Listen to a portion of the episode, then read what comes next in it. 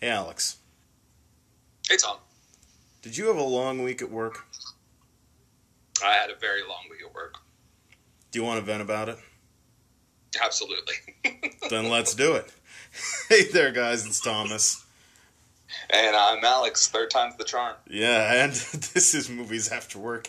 Yes, for once we have edited out the multiple times that we've tried to start this episode.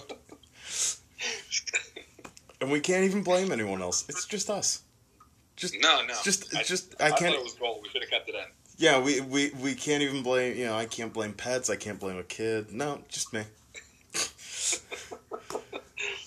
uh, so yeah, so guys, um, in keeping with the kind of craziness that this show represents of being uh, full time dads and having full time jobs, uh, that inspires the the craziness of this show. We are. Uh, we we uh, had to today come up with a whole new idea for an episode uh, because the craziness of our weeks resulted in us picking a movie at the last minute and only one of us being able to watch it.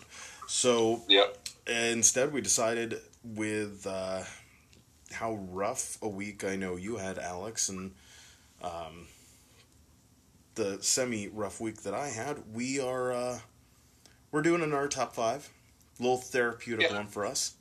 It's uh, Yeah. top five uh, terrible movie workplaces. Yeah. I, I think that's fair. Yeah, I th- it's. I I- think. I think this is going to be fun. You know.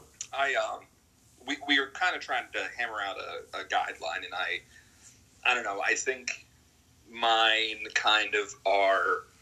It's either a table, terrible place to work, or the f- people in the film are terrible people, or they work for terrible people. I my, mine was pretty broad, um, and I think there's only one that I'm I'm really stretching on. Uh, but yeah, this is just a chance for me to talk about some movies that I really like, and maybe I can uh, I don't know relate to on some level of not enjoying your job or feeling like sometimes it's really fucking tough. So um, I hope this is therapeutic for us and enjoyable for the people listening. Absolutely. Yeah, I, I I didn't necessarily need to like the movie, so not all of the movies that I have selected are uh, movies that I think are any good. Yeah, that's Um, fair. And uh, yeah, I basically just if it was a work environment that would make you uh, get out your phone and open up your Indeed app, uh, then it you know if it would make you do that, it was on my list, and I had I I had almost twenty. Uh, Oh, wow. Going through, because I, I mean, I literally, it's the danger of having Letterboxd. I just sit there and go through every single film I've ever watched and just go, okay, that's an option, that's an option, that's an option, Yeah. that's an option, and I just keep doing that. um, so, but you know, before we uh, before we dive into that, there's actually trailers, some exciting Yeah. trailers to talk about this week. It almost never happens anymore in this uh, COVID day and age. Yeah. Uh, but uh, first, we got a look at Disney's movie Raya and the Last Dragon. Um, this looks pretty badass. I I'm having a really hard time being interested in this. Okay, Um, th- okay. let me let me let me let me um let me let, I'll I'll correct myself. The stuff of Raya Mhm. flying solo as a warrior is badass. yeah. I, I The- think she's the- undoubtedly going to be the most interesting part of this film. Yes, Awkwafina doing Eddie Murphy in Mulan looks like it will either be well done or exhausting. Yeah. I Um, just That, that's my only concern. The rest of it looks great. Benedict Wong is gonna. I guarantee you, he's gonna be one of the best parts of the movie because he's a, just phenomenal. Um, I- yeah. So, I mean, my here's my only issue, and and correct me if I'm wrong, um, but is there there seems to be a mandate in Hollywood that I really want to end. That if you are really committing to focusing on a culture, nine times out of ten, you are going to put hip hop music in your trailer instead of appropriate to the movie music. Like, if this movie was about, for lack of a nicer way to put it, if this movie was about white people, like, you know, The Great Panda Adventure, for people that remember that movie, shit like that, it would have had, like, sweeping, epic, you know, Hans Zimmer, John Williams, whatever style music. You know, it would have had a sweeping score that made you feel, oh, this is going to be exciting, this is going to be adventurous.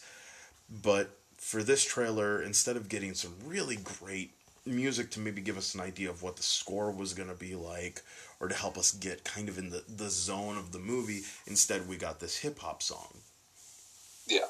So it, it always feels it always feels very much like the movie taking your hand and going, "Come here, white people. Well, we're gonna we're gonna make this transition as comfortable as possible." And we we know you love Childish Gambino. Come on. yes, yes, Um, yeah, I mean, it's that was, you know, maybe a part of it. I would I would like to see, you know, hear something that would be more traditional and um, something that does inform the film a little bit more or inform what we're go- going to get to hear. Um, but I just these trailers have not been particularly compelling for me. Um, and the more that I see that it's s- sort of maybe uh, an ensemble cast, um, the less interested I get. Um, I I do like the parts with Rhea. I think she's going to be an interesting, compelling uh, character, uh, just because you know Disney's relatively good at that sort of thing. Um, but I also thought it was weird that they used the same sort of Zootopia, the baby's a con man bit in the, in the trailer. Um, yeah. and uh, I, I I don't know. It's it's obviously not.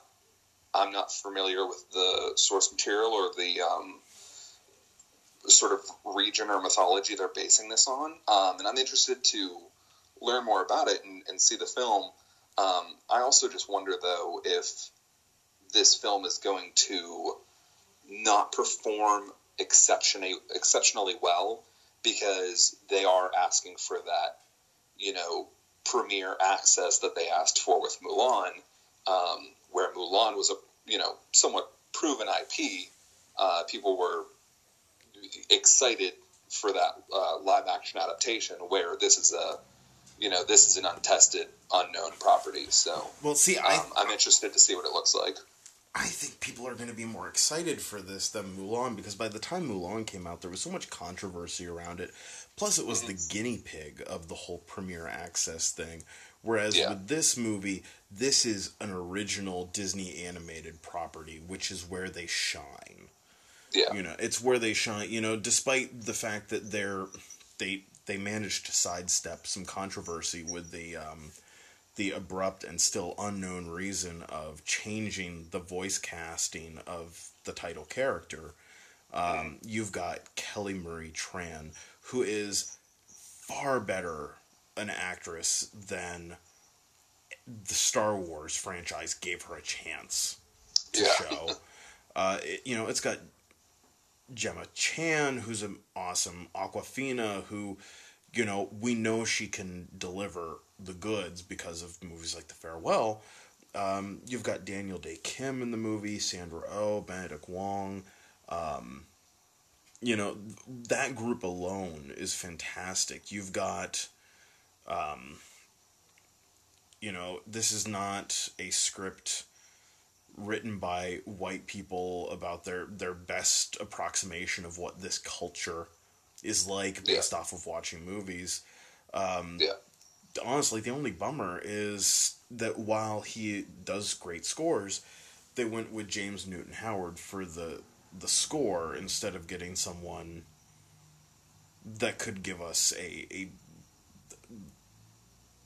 culturally appropriate. I feel like I'm saying that too much, like I'm British and about to invade a country. Um, but something more culturally appropriate, something that um, that has has the heart and soul of that of of that ancestry to it. Uh, Yeah. So I'm I'm sad that we're not getting that with the with this movie, but um, but between the the script and the cast, it it still to me is something to be excited about. Yeah, Um, I, I do think that people will be excited for a new Disney film um, available to them on Disney Plus. I just I I wonder if consumers and you know this might be an old way of thinking because I think consumers are much smarter nowadays. Um, they're more tapped into when things are being released and what they cost and what they need to do to access them. But I do think there is a subsect of people who have Disney Plus who are like, well, I paid thirty dollars for Mulan and I got Soul for free, so why am I now going to pay for for this thing? But I mean, either way, I think it's I think it's still going to do pretty all right for them. Yeah, I mean, this is a movie. I, you know, you tell me it's from the makers of Frozen, I'm not that excited. You tell me it's from the makers of Mulan, I'm a little more excited. Um, Yeah, I mean, obviously it's Disney, so no one, you know, unless you're getting an identical crew, top to bottom, Yeah. you're not getting similar movies, uh, pretty much ever, which is nice. Yeah. But, um, you know, we'll see. It's the sort of movie that I wish I'd be watching in theaters. Mhm.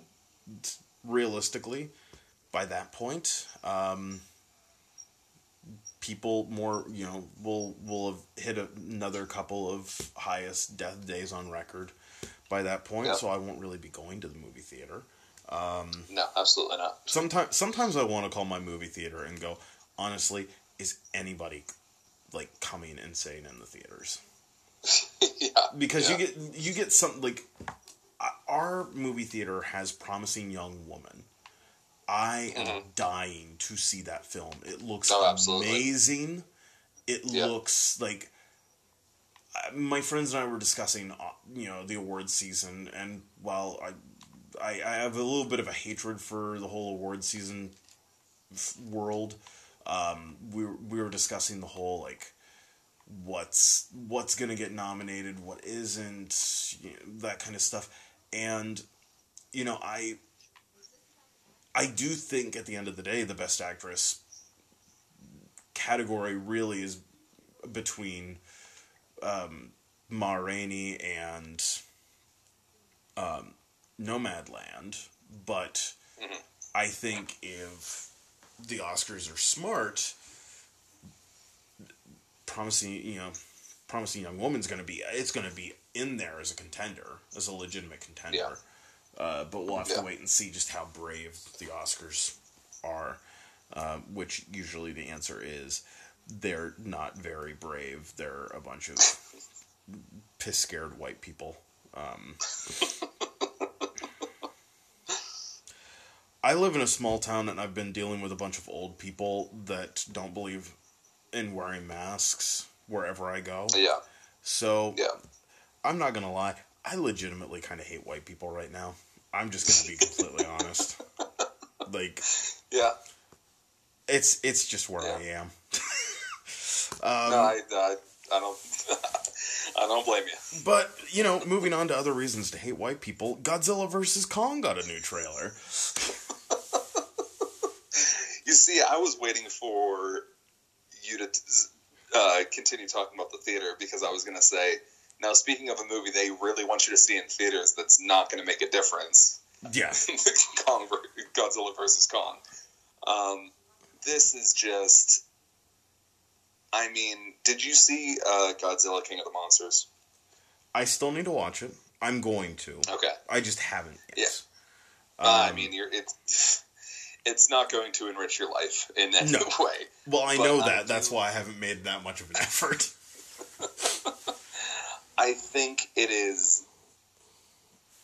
I mean, I really was not a huge fan of the human element of that film. There, I mean, there's not a lot of things in that film I was a huge fan of, but it really seems to be taking a lot of the cast and just a lot of the elements that I didn't love about that film and bringing it into this one. Um, I mean, Godzilla's been painted as the good guy and the savior from these other, um, you know, titans or whatever. Mhm. In the in the previous two films, and now he's being painted as, as the villain here. And uh, I mean, Well, I've already. Go ahead. Go no, go ahead. Go ahead. I I mean, if he's if the if the big twist is some you know human c- corporation is is controlling him in some way, shape, or form, I just think that's going to be a real anticlimactic sort of conclusion. And I, uh, you know, this is this is typical of the Batman versus Superman, Godzilla versus Kong. You know, who's faster, Superman or the Flash? You kind of have to you have to end these films in some sort of a tie, or else the fan base is pissed off and you can't continue a franchise. So I just I don't understand the why we should be excited for this film. Well, I forget exact what the line is exactly, but there was there was some line about the fact that.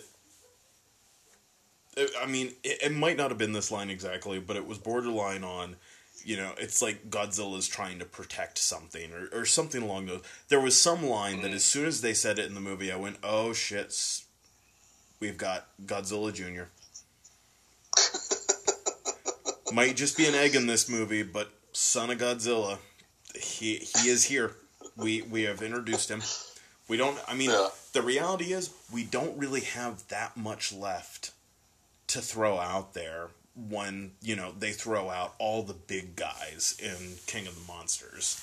You know, Yeah. they throw out all the popular ones with the exception of Mecha Godzilla because you have to deal with King Rodan first. Um, and everyone doesn't realize that the sea creature from Godzilla versus the sea creature is one of the best ones ever. There, people just don't understand, and they're jackasses for it. Um, that's my favorite Godzilla movie, hands down, no question. It's on HBO Max. Watch it, people. It's literally the the best handling of humans in a Godzilla movie, in my opinion. Um, but I digress. I'm very nerd ranty right now. I, I clearly um, this this movie just kind of looks overly ridiculous. The the fact that we're Mhm. giving Kong an axe that can absorb this nuclear blast, Yeah, and then Yeah, we're trying to we're trying to act like this is some like ancient fight, and it's like no, it's not because caveman when he found the monolith did not turn it into a nuclear bomb. you know, there Yeah. there is no point. While it would have made the good dinosaur better, there is no point where dinosaurs made a nuclear bomb. So, an axe that can handle this because it's what it was meant for is a load of fuck you. yeah. Um, I mean, the fact that they had to s- scale him up, scale Kong up to to three times what he was in, um, you know, Kong Skull Island, and you know that movie is uh, the garbage truck on fire as well. Um, it's, I mean, it's it's literally one of the best mishandlings of an a fucking stellar cast. You put John Goodman, Samuel Jackson, John C. Reilly, t- uh, Tom Hiddleston, and Brie Larson together, and can't And- make that fucking film interesting. Show Showig him. Don't forget him. I mean, there's too many to name. There's basically everyone. Literally everyone. All-star. Literally everyone in the movie, even frickin' Sh- Evil Shawn from The Good Place is in that movie.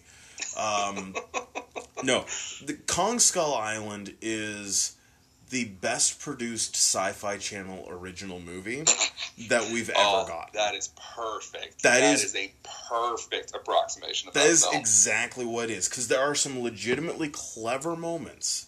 Mhm. Like I will say, you know exactly which characters are going to die in that movie. Mm-hmm. You did not know they were going to die that way, though. That is that is the thing I will give Kong Skull Island. You know who's dying. You did not see it happening that way, though. yeah.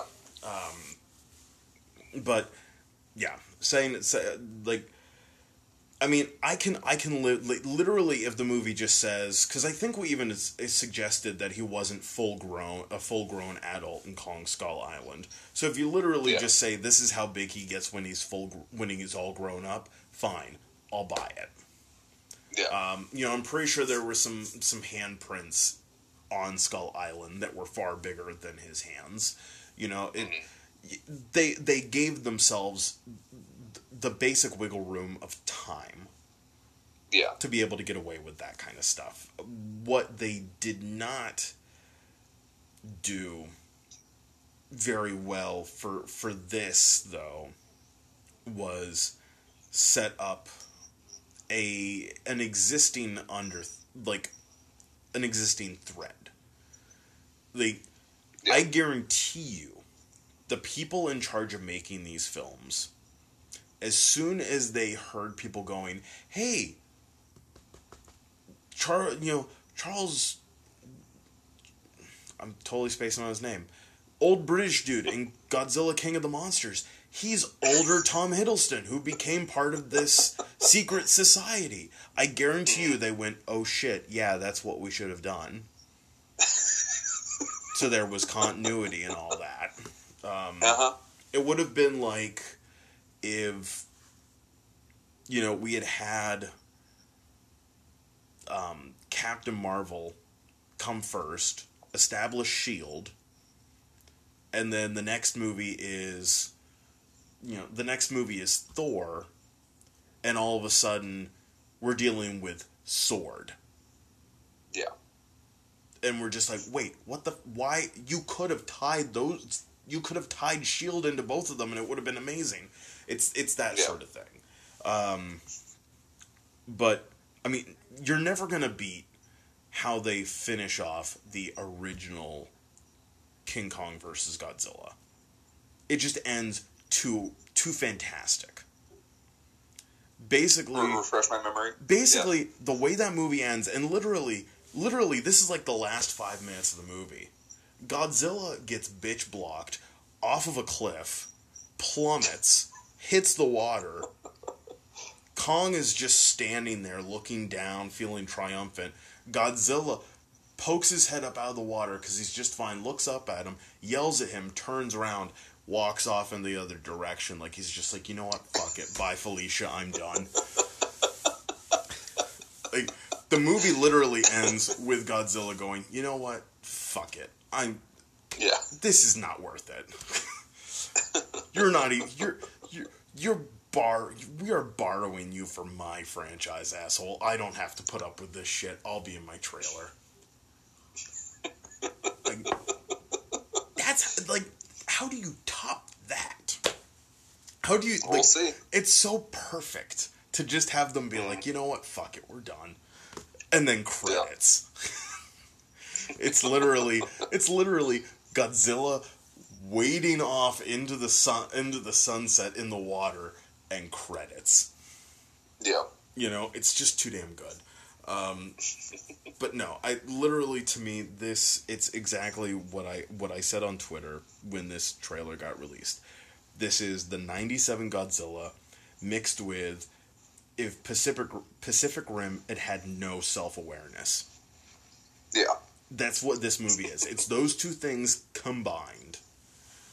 Like there is someone in this movie especially since we have like teen like we have you know like the frickin' boxcar children sleuth club led by Millie Bobby Brown. Yeah. Um, one of those kids, his entire job is going to be stating the obvious as a comedic device. like, that's a big monkey butt. Like, well, how big? we'll get to discuss it. Those are big of, uh, bananas. He's got to eat really big bananas to stay fed. Where do you find such big bananas? And literally, while he's discussing how you find bananas big enough to feed King Kong, my immediate response is going to be if we do not cut to the fact that they're staring at King Kong's just swinging dick. and that's what's inspiring him to think this, they failed me. They have failed me, and I'm done with them. I can already say that's fairly unlikely. Yeah. So, guys, if you're still listening, let's just put it that way. It's not even if you're enjoying this conversation, because if you're not, you're not listening anymore. No. no. Um, we our our plan for March is to make March um, the movie monster March. Uh, each week's episode is going to be us doing a different monster movie.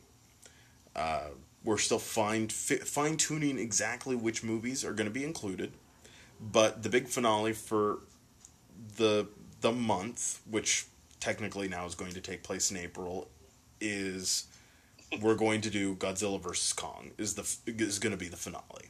We're going to do Godzilla versus Kong uh, and discuss that. It's going to be a lot of fun. I I'm already guessing.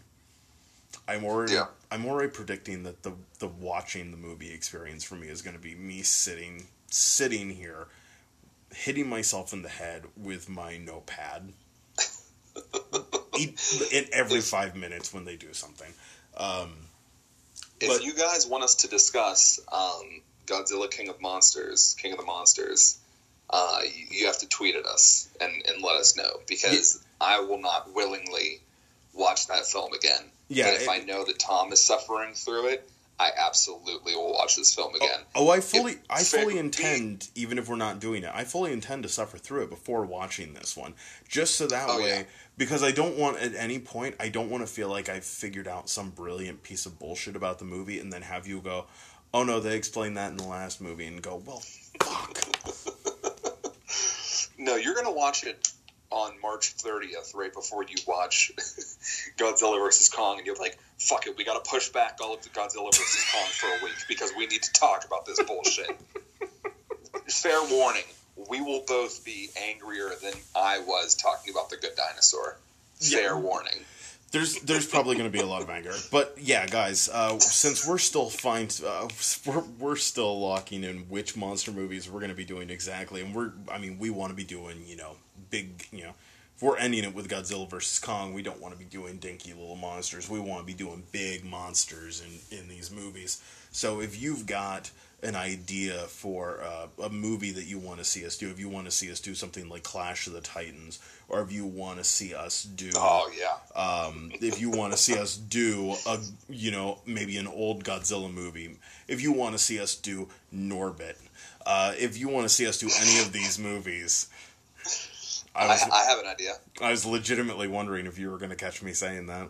Um, We've we finally finished uh, Pacific Rim Uprising. no, We talk about that.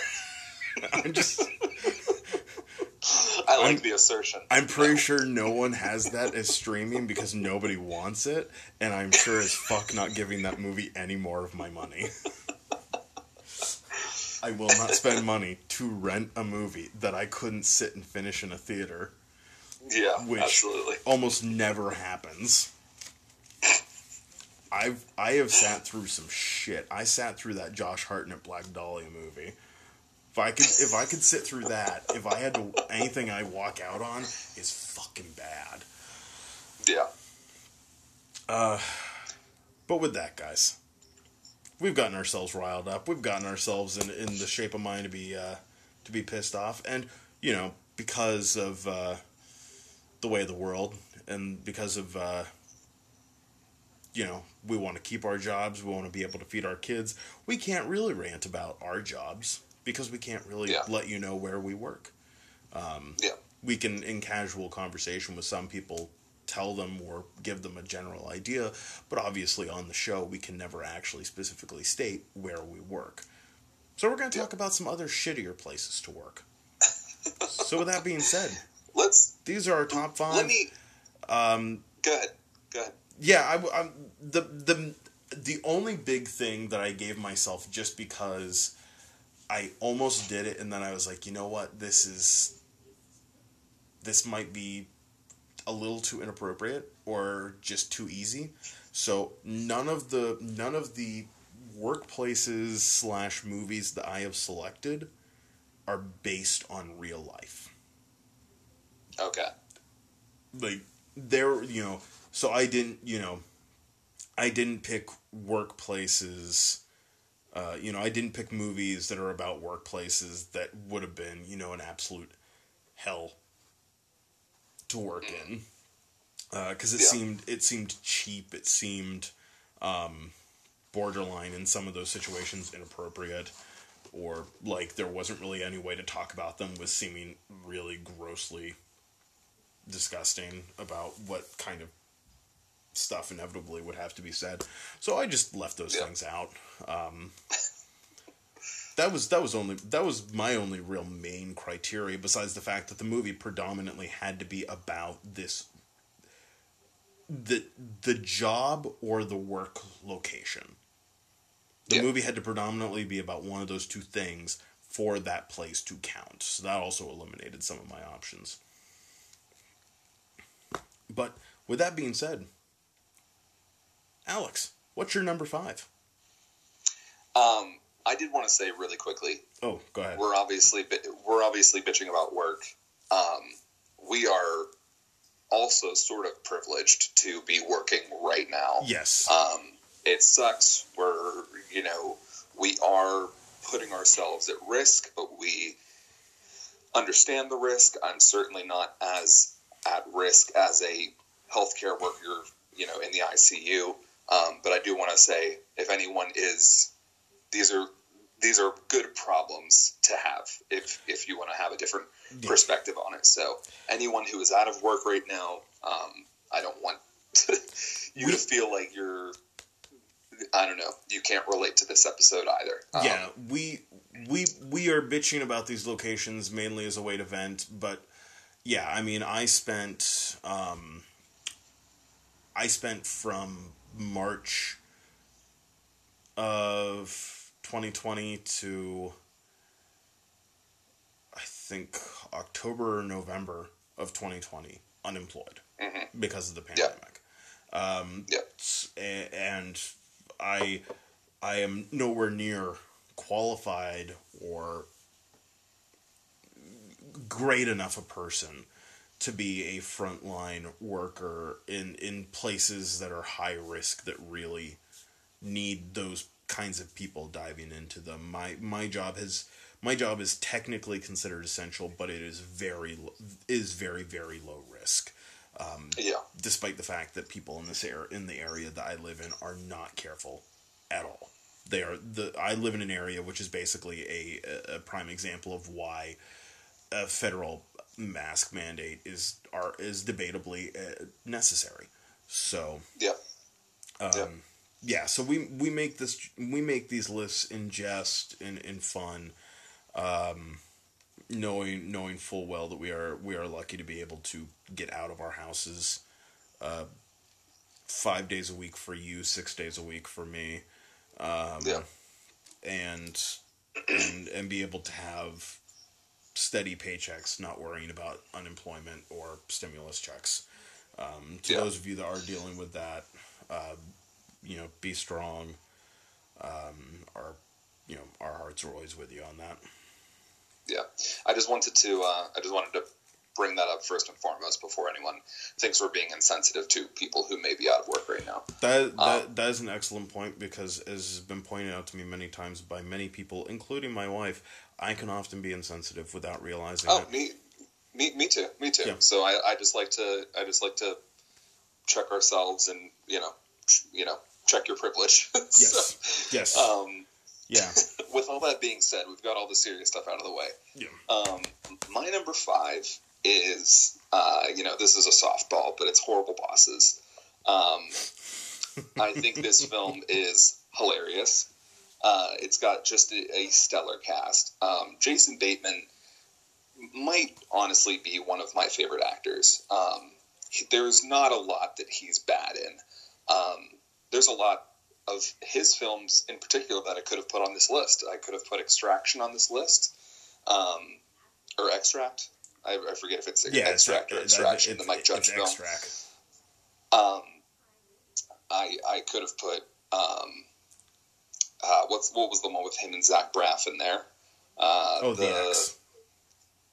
What is it? The Ex. Yes, the Ex, where he's he's in the wheelchair. Yes. Um, but him playing off of Charlie Day, playing off of uh, um, Jason Sudeikis. Jason Sudeikis, thank you. I, I was about to say Ed Helms, and I was like, I know it's not him. um, but with the addition of Jamie Foxx, you know, with the addition of Jennifer Aniston, with the addition of you know Colin then Farrell. not canceled uh, Kevin Spacey. Um, Well, I I mean, I don't want to call it cancel because the whole cancel culture whining pisses me off. He's not canceled. He is very, very appropriately lost his status and his place Sure. in Hollywood due to his bad behavior. His Yes, yes, abhorrent, that's- inexcusable behavior. yeah, that's a better that's a better way to put it.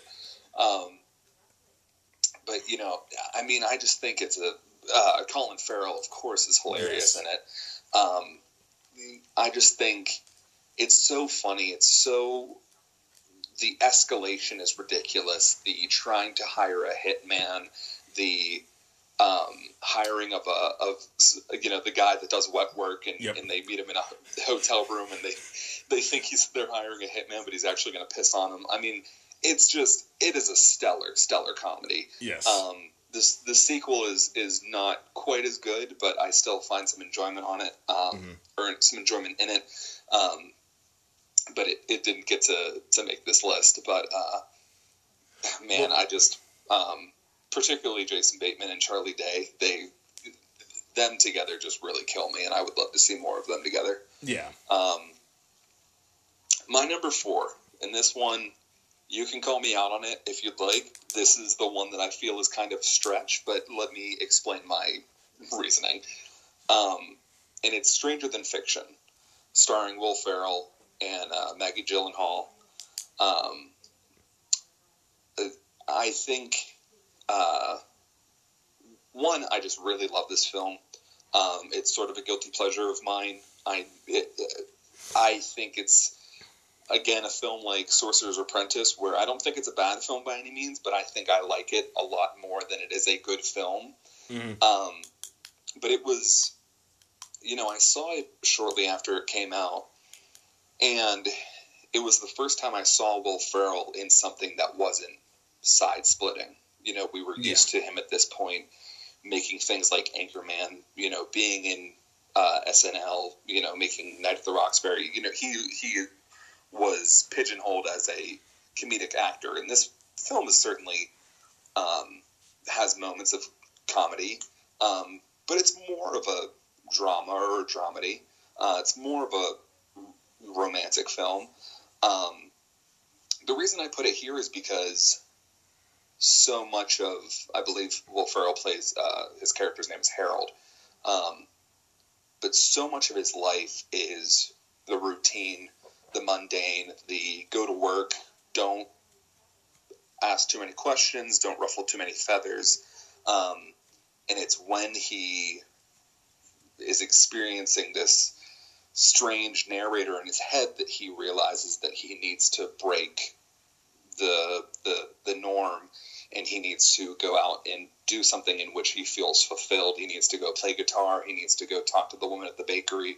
Um, I included this on my uh, movies about work sort of list because, um, you know, like I said, I think it is about his routine and his work, but I also think all of the best scenes in this film, uh, with the exception of him and uh, Maggie Gyllenhaal, uh, her character, having dinner together at her apartment the one night. Um, all of the best scenes take place in the character's workspace.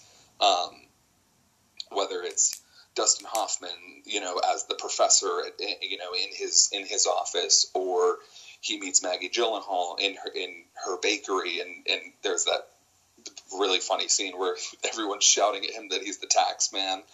Um, Mm. it's it's uh, it's just a film that I really enjoy, um, and I just like to see the breaking of conformity, the you know wanting to strive for more, to learn guitar, to um, you know do something more with your life, and I think you know at the end of that film, there's something very powerful in Harold realizing that he's sort of had a somewhat unremarkable life, and if the most remarkable thing he does is die, then there's something sort of, you know, maybe poetic in that.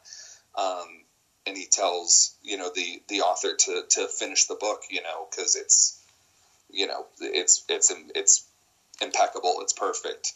Um, and then you know she obviously doesn't at the um, at the sacrifice of her work because it you know makes it somewhat less than. But you know, meeting Harold, she realizes that she has to spare him because he's this beautiful soul, and I just I just really love the film, so it's just an opportunity for me to talk about that. Um, Fair enough. number three is uh, is getting back more to the uh, to the workspace, um, and that would be Super Troopers. Um, again, a um, you know a film where every so much of it is about the camaraderie and the competition of all of these police officers, and it is the epitome of people who are bad at their jobs, and um, it's a much more comedic take than police being bad at their jobs and you know shooting minorities. But Yes. it's you know it gives us a chance to you know it's I mean there's so many classic bits from Super Troopers. It's uh, you are freaking out, man. It's bite the soap, bite the soap, man. Farva, you know, make him look like an asshole. Oh, fuck, give me the soap, and he, you know, fucking bites it. I just so much of that film is is so fun and so funny. Um, you know, Broken Lizard. Uh, I could have put this on the on the list. I could have put uh, Slammin' Salmon on the That- list, that- although that's not a. That's I honestly, legitimately, right now was thinking like, would you seriously prefer working under crazy Michael Clarke Duncan over like you prefer that over hanging out with a bunch of a bunch of guys that are gonna screw around and kind of mess with people? Because that like to me I immediately am like you know what? I will hang out with them and mess with potheads and cars mm. way more than having a boss that Amit could grab me and go, "Hey, everyone, watch me body slam this guy just to show you I can." my um i mean i just have a personal affinity for super troopers like i'm sure so many so many other people do Mhm. um slammin' salmon i feel like honestly i saw once you know in an edited version on comedy central so i i sincerely can't speak to loving that film as as much um but yeah that's my uh that's my number three um No, I, I number two? before, before you go to your number two, I have to ask because this is the important question now. Mm-hmm. Which who would you rather work with, the Super Troopers or Reno Nine One One? oh Yeah, I mean, yeah, that's tough. It would be Reno 911. It would it would 100% be Reno 911. Um, the I mean, I'm a huge fan of the state and just the fact that you know, half of the cast of Reno 911 is, is cast members from the state, you know, that definitely pushes it ahead. Um, but I'm thinking now about all of the characters in Reno that they come across, um, whether it be Terry, uh, oh Terry. you know, I I really love the uh, the movie. I think Patton Oswalt is hilarious in Reno 911 Yep. Miami. Um, so yeah, the, if ah, fuck, if I had thought about that Reno 911 Miami, might honestly be on this list. Um, yeah. See, for me, I would prefer work at the Super Troopers because I feel like with the Reno Nine One One guys, there's more of a risk of bodily harm and or death. oh, for sure, for sure. Um, yeah, even in just the Um, weirdest ways. Because one, I mean, that's one of those shows I can just turn on and just have it playing and and be content. Um, and Mm-hmm. the the reading Ron episode, the the cat incident, is still one of my favorite moments on the show. but yes, the movie was fantastic Yeah, and was just as perfectly stupid and over the top as as it needed to be. oh yeah, for sure. And We, Reno um, 911 had um, early pre-fame Charlie Day in it. So you know. Yeah, yeah. I uh, I remember I saw uh, Reno 911 Miami with two friends in high school. It was like, you know, maybe sophomore or junior year of high school, and they wanted to sneak into another film as we exited that film, and they wanted to sneak into Rush Hour Three, and I said, absolutely not. We are not going from this stellar fucking comedy to Rush Hour Three. Why would you need to Um, sneak into Rush Hour Three? It wasn't rated R. Just because they didn't want to pay for another movie. Oh, They wanted to sneak from one theater to another. Okay, okay. The, the the being cheap part I get. Okay, yeah. Yeah, the yeah. the the rest of that made no sense. But the being cheap, okay, that I get. Um, but yeah, my uh, my number two. If anyone has worked in a restaurant ever in your life, you are astonished that the restaurant industry allowed Hollywood to make waiting as accurate as it is. Um, it if if you've worked in the restaurant industry, you know every character in this film. You're like, oh yeah, no, she's the crazy one who works on Tuesdays and Thursdays. Oh yeah, that's uh, that's the guy in the kitchen that we don't we don't make eye contact with because he, he might stab us. Um, I- I mean, I think Waiting is is again just a hilarious, hilarious film. Um, I, you know, even if even Dane Cook is is funny in that film. Um, I don't think there's anyone who. I mean, everyone is is escalated. Everyone is a heightened version of of what these what these people are. Um, the busboys who, you know, lock themselves in the in the dry storage and, and are are sucking on the the uh, um, the whipped cream cans to, to get high. I mean, it's Oh, doing whippets, yeah. yeah, yeah. Like I this is it's the most extreme example of these people, but everyone knows oh yeah, I used to work at such and such restaurant and every every day this dude would come in just high as fuck. Like, you know, we all know the the the annoying customers. We all know the the servers who are trying their best and making shit tips, and the servers who are just want to fucking stab everyone who comes through the door. And um, I just think it's a really great film, and to have um, you know Justin Long be kind of the audience character who's just trying his best and has this opportunity to become an assistant manager, but then he's kind of like you know a, sh- a shill and a schmuck. Like hmm I think is is great, and then to have Ryan Reynolds be this really scummy but like super charming, um, you know, mentor character to to carry us through the film is, is just it's it's just a great combination, and, and like I said, it's just to anyone who's worked in the restaurant industry, it's it's scary how how accurate some of some of that stuff is.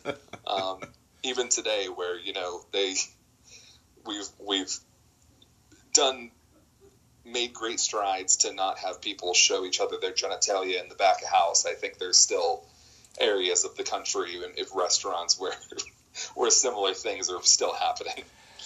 Um, Yeah, I feel like that's not even just a, a restaurant thing. I feel like that in general is just something that you you strive to to improve upon at, at any job, really.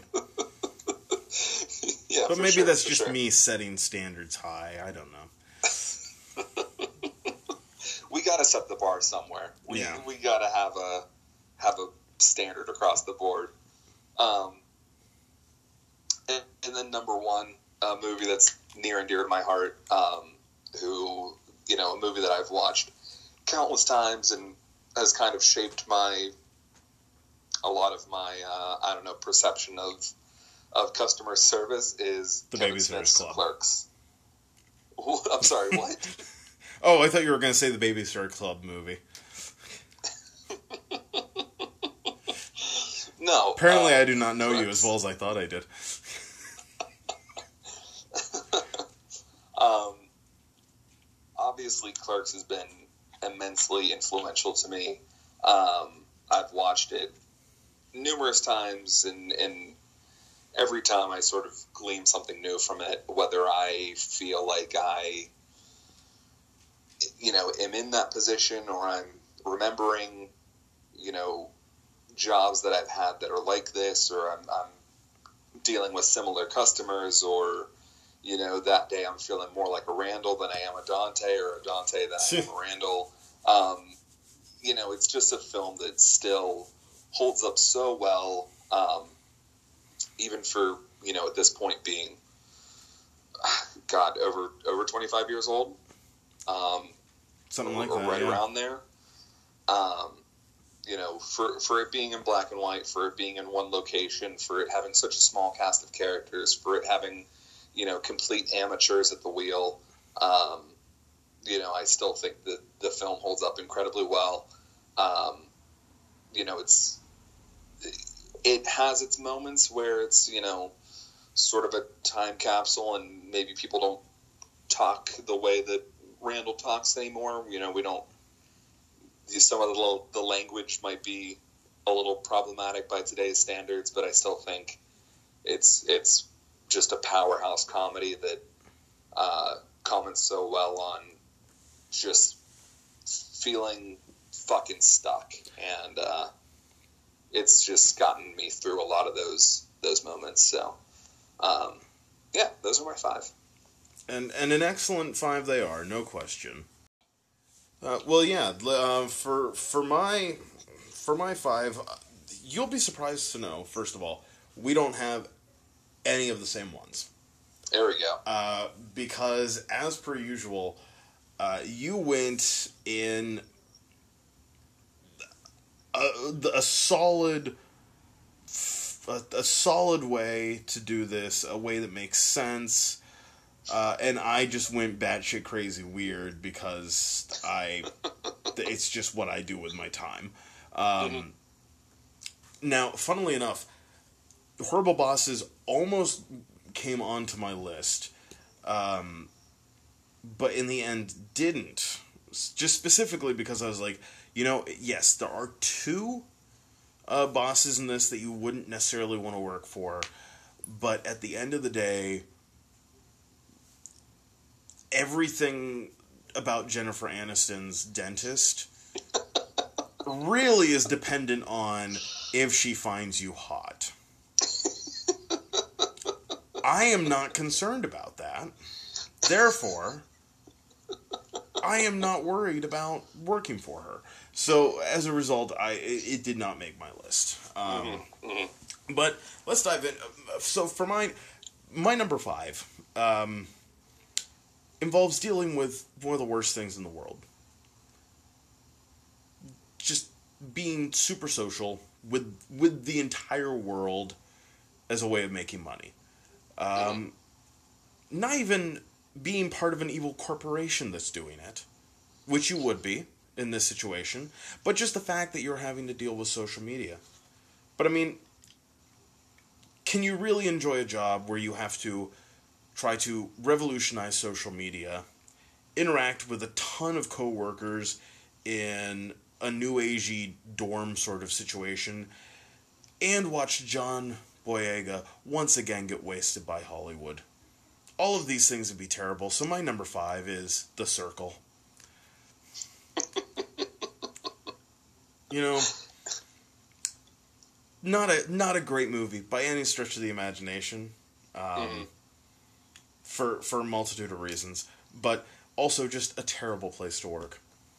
Yeah. Um, I'm sorry. Is, is this the Tom Hanks uh, Yes. Watson film? Okay. Yeah. yes, yeah. this All is right. the yeah this is Tom Hanks and Patton Oswalt are your villains.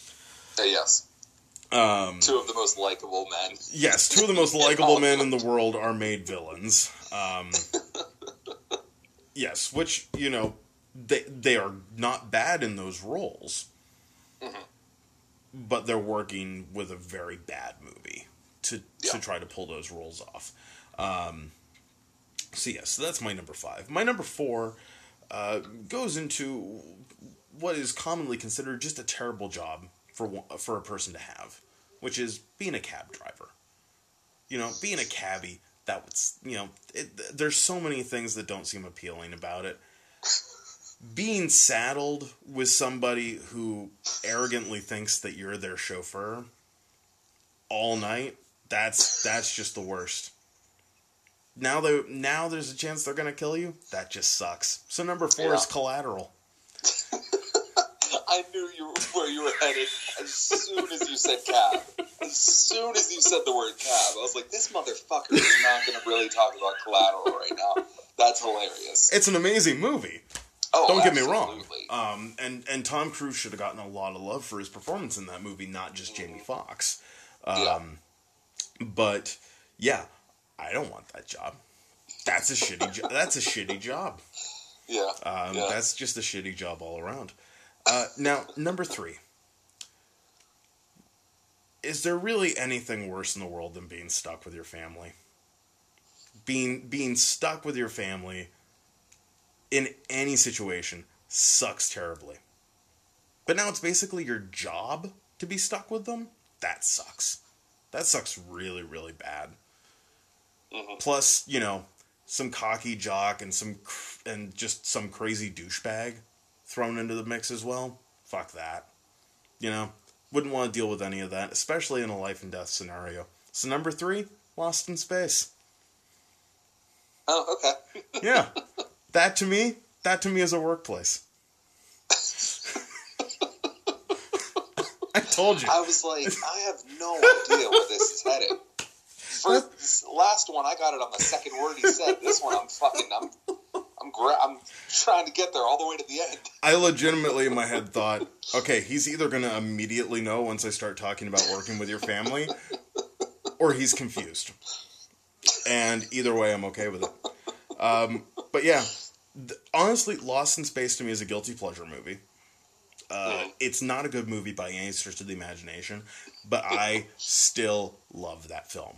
I owned, um, I owned the uh, the action figure for um, for Matt LeBlanc's character, complete with um, the helmet that you could put on him. And I had the action figure of, of Alien Spider Doctor Smith. I had I had that thing, and it, the I was all about it. Um, I had a huge, huge crush on Lacey Chabert after watching that movie. Um, still to this day, I not in that movie, but uh, present day her.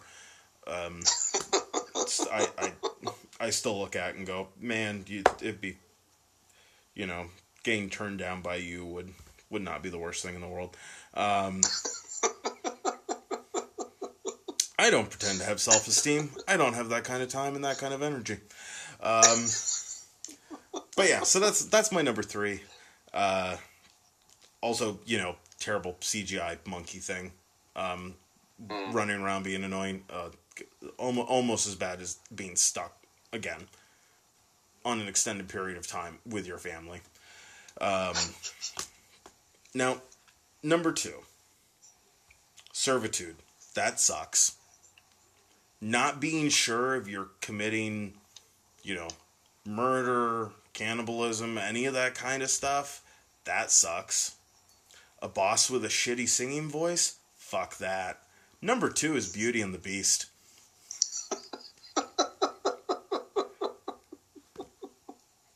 Let's, like, hey, a plate falls and shatters. Was that an actual plate? Or was that your friend that worked in the kitchen? Do I need to mourn this? It doesn't bleed, so therefore I can't tell for sure. It's in too many pieces, so I can't tell if there was a face on it. I don't know. Oh God, the boss is singing again. Someone kill me. I don't even get paid for being here. And I speak You exclu- picked some truly awful workplaces. I hey, I am going there with this shit. I am like, if I'm gonna do this, I'm gonna fucking do this. As soon, literally, as soon as I saw Beauty and the Beast, I went, "Oh, that's on the fucking list." Like, that is absolutely on the list. Um, I still did did you test the the live action one with me? I can't remember who all I tested that one with. Um, I mean, I've seen most of, if not all of, the live action ones. So it was either with you or, or shortly after it came out on home video. I just remember test screening that one, and it got to the point where they had Beast singing his song as Bella's leaving the castle. She he sings the whole song, and she still hasn't left. And I'm just like, I would have preferred being down there with her, lost, trying to remember how to get out of the place, than listening to this fucking song. Um, yeah, that. So many thoughts about that movie. So many fucking thoughts mm-hmm. about that movie. Um, but it yeah. was. I mean, it it it violated the Geneva Convention somehow. I don't know how, but it did. Does does the Beast can is the Beast considered a monster? Are we about to do Beauty and the Beast for? Uh... No, we're fucking not. Shut up. Shut the fuck up. Don't give Twitter any ideas. This this show will not exist anymore. I am not worried. I am not worried about inspiring anyone on Twitter. There's only like three people left listening at this point. True. There are only True. there are only three people left listening. I don't have to worry about them. Juicy, we're not doing fucking Beauty and the Beast, so shut your goddamn mouth right now. Do not text me about it. There, that's one third of our listeners right now dealt with. Andy, if you made it this far, I'm sorry. there, there's t- there's two out of three. The third person, I don't know who you are, but thank you for being supportive.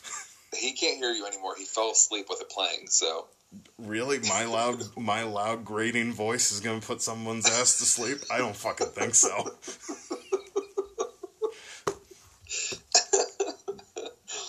but hey, my number one. it's time for my number one. Um, you know, working in shitty conditions sucks.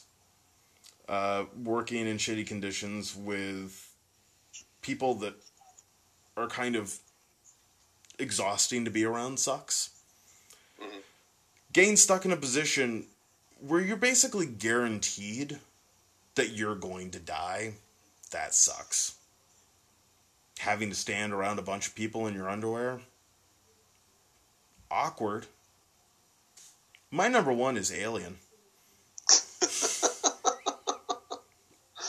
That's good. I mean, that's good. That is a that is a dangerous work environment. Like that is one hundred percent a work environment. I mean, yes, mm-hmm. part of the problem is that John Hurt basically the first half of John Hurt's career is him being guys who make really dumb fuck decisions that usually get them killed. Yeah. And then the second and then the second half of his career is being the old guy telling people not to do the dumb shit that's going to get them killed. um, this was still in the getting himself killed era. I mean, technically, if he had just not been so stupid, that would have been fine. But regardless, um, and I know me, I'm not surviving an alien. No. If if someone tells, if I see an alien egg, I am writing my will. Because I know I'm dying. I know that even if even if I were to like get in my car and drive away and I checked my car before getting into it. I know even then all of a sudden I'm going to have alien hands wrap around me and somehow I'm sitting in the lap of the alien I somehow didn't fucking notice. Like I'm dying. It's a sure thing. It's guaranteed. You just, you just use their hand as the seatbelt. Yeah. I'm sitting there trying to put it, put its hands together like it's a seatbelt. Oh, somebody somebody with better effects work than I'm capable of. Please, please make that bit now because that that would just be so much fun to watch. Um, but yeah, so that's that's my number one. I mean, working on the Nostromo that would be a, a fucking nightmare. I, I mean, the place is badly lit even before shit goes down. Um, yeah. There's like no space because they made the all the ducts crawl, you know, easily crawl and sit in size.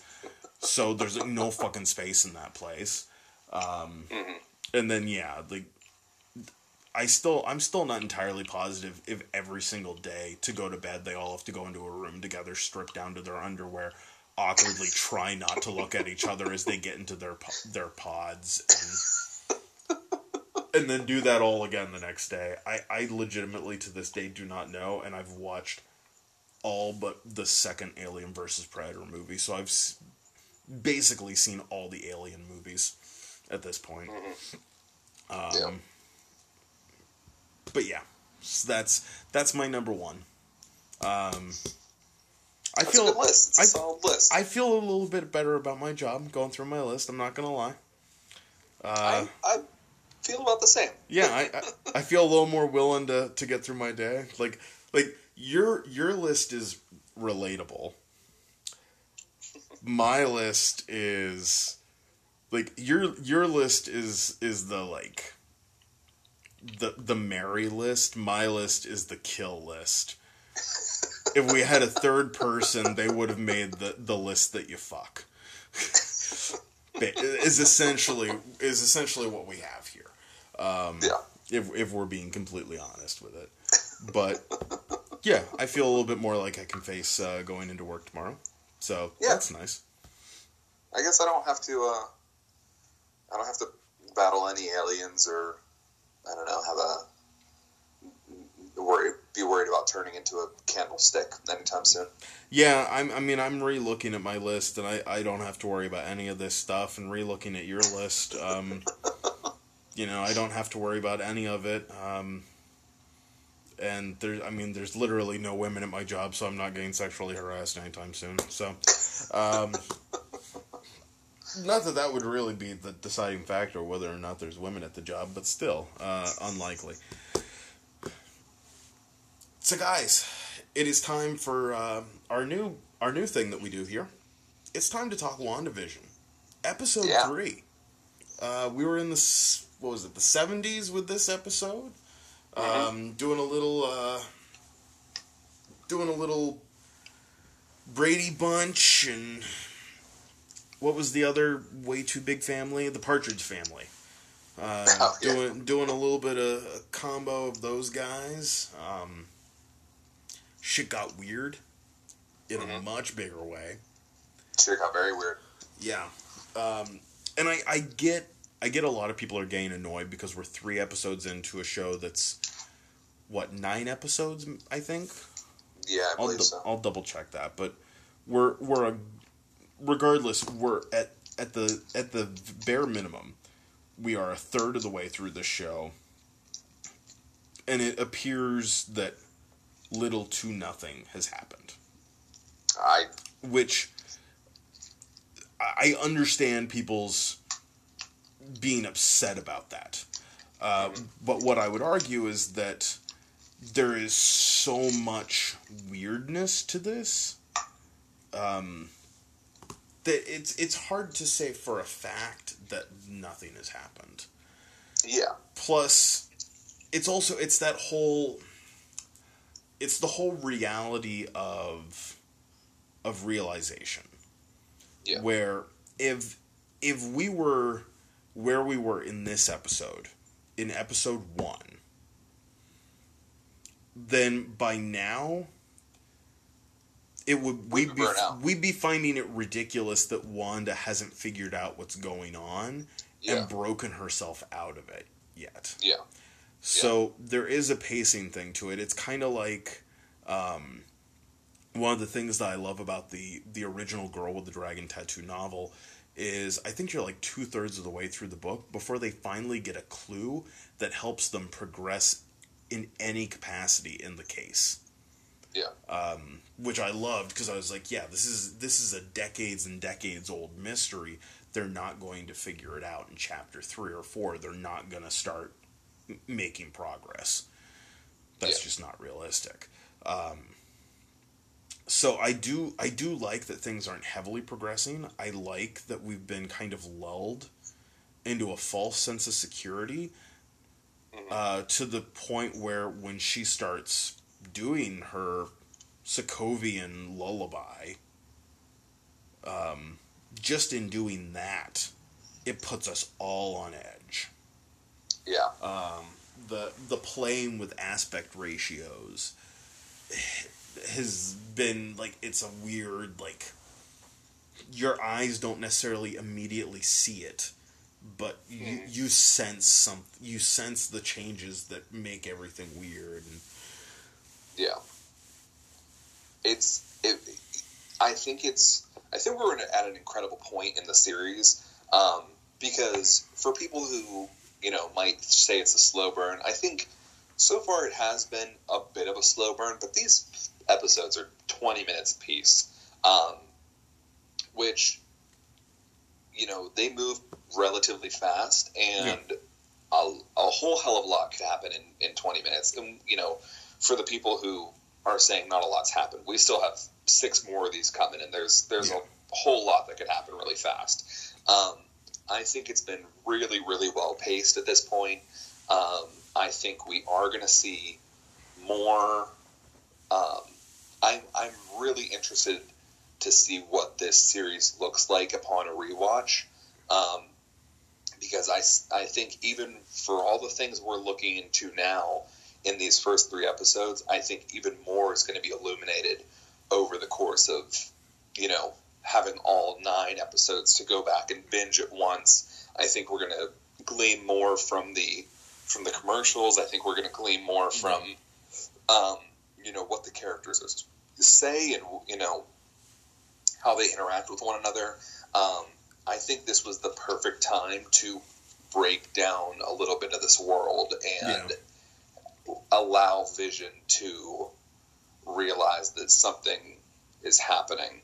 Um, I'm sort of, you know, and I think they're trying to play with this expectation so it could be turned on its head, you know, the very next episode. Um, but for for all of us thinking that Wanda was a prisoner of some sort, you know, she could very well be the person holding all of these people here. Um, absolutely I mean, it's kind of, you know, it's kind of played with whenever she manipulates vision that she could be the cause of all this. Um, and that's driven home in the, you know, in that final scene where she throws um, Geraldine, you know, Monica Rambeau, you know, out of this town and into the real world where yeah you know, S.W.O.R.D. comes and picks her up. Um, Yeah. I think it's it, it's just it's just fascinating to see where this series is going to go. It's really fun to see these actors again, you know, ha- have the time to play in the space and not be rushed from set piece to set piece. Mhm. Um, it was really, uh, it was really fun to have, uh, you know, Elizabeth Olsen. Sort of, she is really hamming it up in this episode. You know, when she's going through the contractions in the kitchen, I mean, it is old style sitcom. You know, I, I'm, you know, making the most out of every bit of this this scene. You know, I'm I'm playing it up quite a bit. yeah Um, but it, but I it's also the it's also what makes it work in in essence Yeah. because Yeah. Yeah it's it is 100% realistic that she is um that that she is behaving as she is. Um because if you've ever watched any any shows from that era she is nailing the the energy, the the performance, the presence, the delivery. Like she's nailing every little detail about what you expect to see from people on these shows. yeah. So No, I, I agree. I do. I I think she's playing in the space remarkably well, and I think the it's just really really fun to see more and more of this world sort of be revealed. mhm. Um, you know, when we're out on the lawn with Vision and he's looking over at, at Herb, and you know the background looks, you know, doesn't look great, but you're just like, well, it's just focused kind of poorly. Mhm. Um, and then you know by the by the third act when you realize that the backdrops are just painted and there's nothing beyond Herb's Herb's lawn, it just you know it's it's very unsettling how how fictional this world actually is. Yeah, and uh, you know when he has uh, um, the doctor and he's like, you know, I hope we didn't ruin your vacation. And he's like, oh, I don't think we're going to leave. You know, small towns so hard to get away, and yep. says it very ominously. And there's still the laugh track behind it. And Paul Bettany plays it so perfectly. Of like, I no, I understood what you said. Like, I understood this the sinister, you know, nature of that, and you know, it, it almost felt as if he heard the laugh track and felt unnerved by it. Um, I just think that everyone's doing a really, really fantastic job on this series. Oh, no question. No question at all.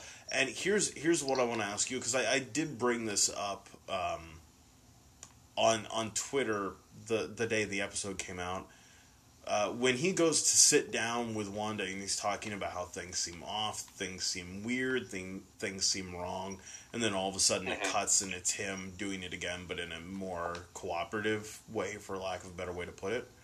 Um, yeah. Is it just me, or when he's talking about how things are a little bit wrong, as he's sitting down, it seems like he looks dead into dead down the barrel of the camera. Oh, really? I didn't catch that. Like, I, I, I need to go back and I need to rewatch the moment because it legitimately seems like for a moment that he goes and looks down the barrel of the camera like he's breaking the fourth wall. Um, yeah. But it also, to me, it adds the biggest question to me is the one that nobody's asking right now, which is if Vision has not somehow been brought back to life like if if he is somehow not if he is if this isn't vision essentially then who is it? Yeah. And that's the big question. Um, yeah. So but i think we'll i think we'll find out more about that but i think uh, i think things are fantastic. We're about to go into what the 80s uh, with the yeah. next episode so i'll be curious to see what exactly we uh, tap into show wise with the 80s um, yeah, I think Elizabeth Olsen was someone was uh, brought it up to Elizabeth Olsen that you know how she might feel about the 80s or 90s sort of tackling the full house aesthetic and what she might bring to that with her sisters being on you know her sisters being on there and uh, i think that'll be fun to play with, and I see. Yep. I wonder if they'll do any sort of like wink and a nod toward, towards that. Yeah. The, the last thing I want to say is I think what this show is real the the big the biggest thing to me that this show is giving us right now is you know people people like to shit on uh, not just Marvel movies but big franchise films in general but mm-hmm. what we're getting to see right now is we're getting to see a chance for these two actors who are phenomenal actors to really showcase their talent and range in a mainstream oh, yeah. setting where everyone gets to see it and appreciate it.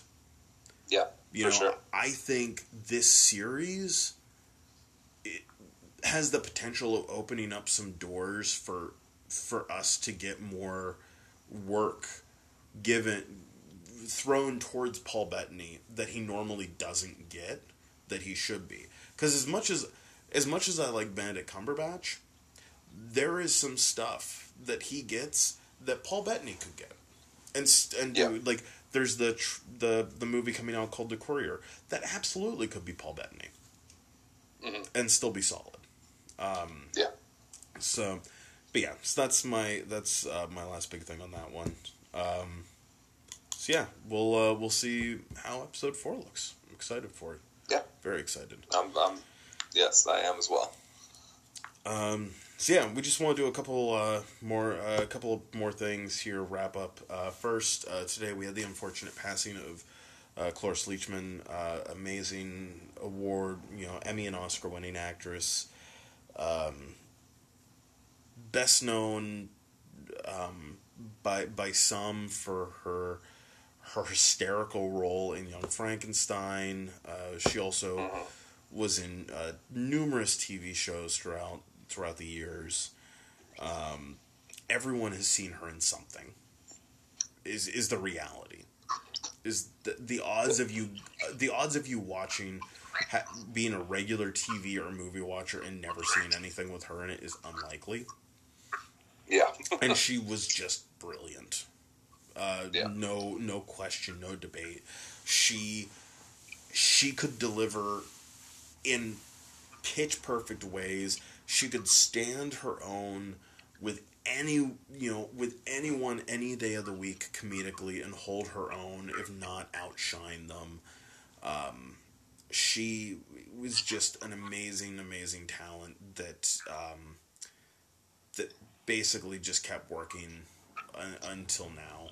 And, um, you know, it's heartbreaking. Our, our thoughts are with family and friends on this, and we, you know, she she will be missed for sure. Yeah.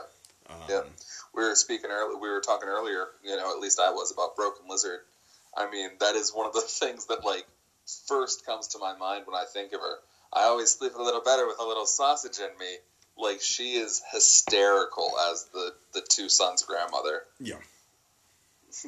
Yeah, she's she's just fantastic. Um, bottom Yeah. line. Um, Yeah. But stepping stepping past that, um, we we got more news on on Borderlands, the the the film version. Uh, joining Eli Roth as the director and Cate Blanchett as Lilith is uh, Kevin Hart as Roland. This is already a astoundingly bizarre as, as, assemble of, of director and, and, and cast. For- Nothing- For, for, just having three people announced, it's bizarre.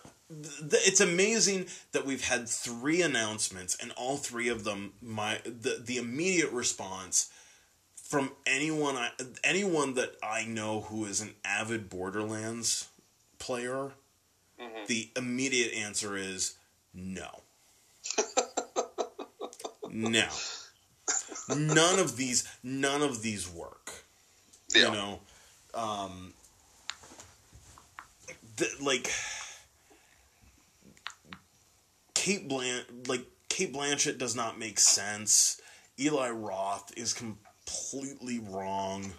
Um, Kevin Hart makes no is almost is borderline irresponsible as, as a choice for that role. Um, and the idea that Kevin Hart and um, Cate Blanchett are going to be char- playing characters who are romant that are supposed to it's at some point in their history be romantically involved with each other is hilarious Yeah. in all the wrong ways. yeah. Um, and, and I, I, and and just just to put my position out there, if it's not the original voice actor voicing Clapchat, Claptrap, it not only is it wrong, but this movie officially needs to go fuck itself. Um, like right now, this movie is just really struggling to sell me on it. But if they they they don't have much further they can stray before it's just full on go to hell. yeah. Um, I yeah, I need to. I'm either gonna make you hang out here for a weekend and play through the franchise, or I'm just gonna buy you the entire franchise, so that way you'll just you'll you'll absorb all of them, so that way we can talk about this franchise at, at full at full length. Because I've got yeah, I've, Yeah. basically with the exception of this um, second season pass that's uh, come out for Borderlands Three. That's the that's the only thing I don't have Borderlands wise video games. I have the the four base games. I have Tales from the Borderlands. I have all the DLC for one, two, and pre sequel, uh, and the majority of the DLC for the third one. Um, this is a franchise I love. You know, obviously, uh, if you haven't watched, listened to our episode where we talk about adapting video games, give it a listen because this is one of the ones I talk about um, with with my plan that I think is way better than what we're getting. right now. So um, get you can give that one a listen. Um, yeah.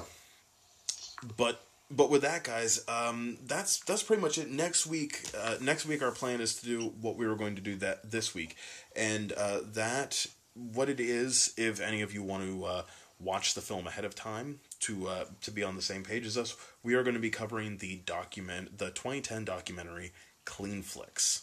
Uh, this is a documentary about the uh, the Utah-based movement towards editing and redistributing Hollywood films uh, for anyone who wants them watered down, and the the the the, the effect that it had on um, basically the whole state of Utah uh, for mm. for this stuff happening to it.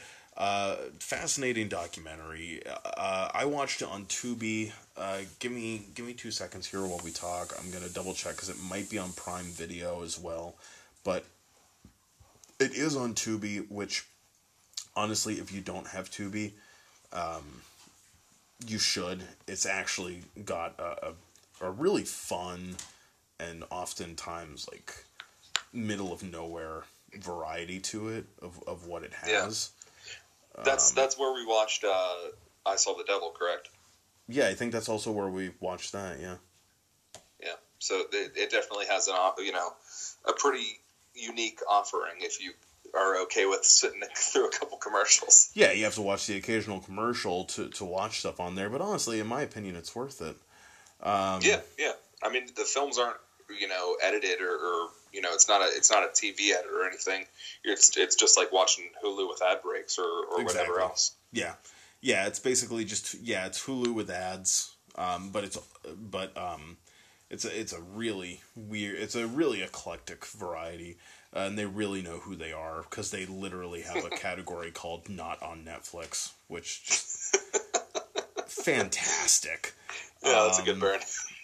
but they've they've got some they've got some really interesting middle like weird you didn't know they exist documentaries um, mm-hmm. and and just a bunch of other stuff. But yeah we're they also have the the movie Cleanflix which is what we're going to be uh, covering in our next week's episode.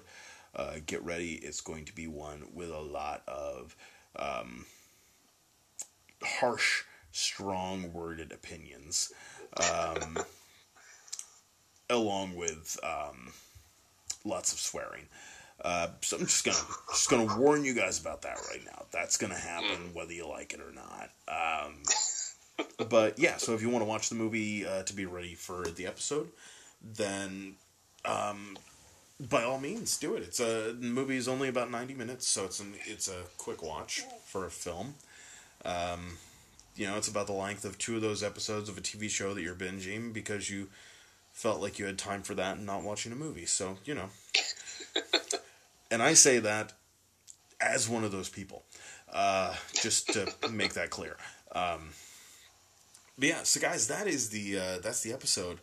Uh, if you have thoughts, if you have, um, you know, if you have a workplace and a movie that you would hate to work in, or maybe one that you would absolutely love, uh, you know, let us know. Uh, hit us up on Twitter at movieswork or moviesafterwork at gmail.com. Uh, you know, if you guys have some ideas for monster movies that you think we should cover during Monster Movie March, you can leave those that stuff there for us as well. Uh, and if you guys want to listen to uh, previous episodes of this show, you can always find us on Spotify, Apple Podcasts, um, Stitcher, Podchaser, a bunch of other places. And if you go anywhere to listen to your podcast that has the ability for you to rate and review shows, please, please, please do us a kind favor and give us a rating and a review. It is always helpful for helping get the show out there so that way we can have more than just uh, you, Aaron, and Andy listening right now. So, probably should be talking about this at the beginning of the episode. Maybe I'll learn. Maybe I won't. But, um, but that being said, guys, uh, thank you so much for listening. I am Thomas. And I am Alex. Be kind, be safe, and have a good day at work. Thank you, guys. Bye bye.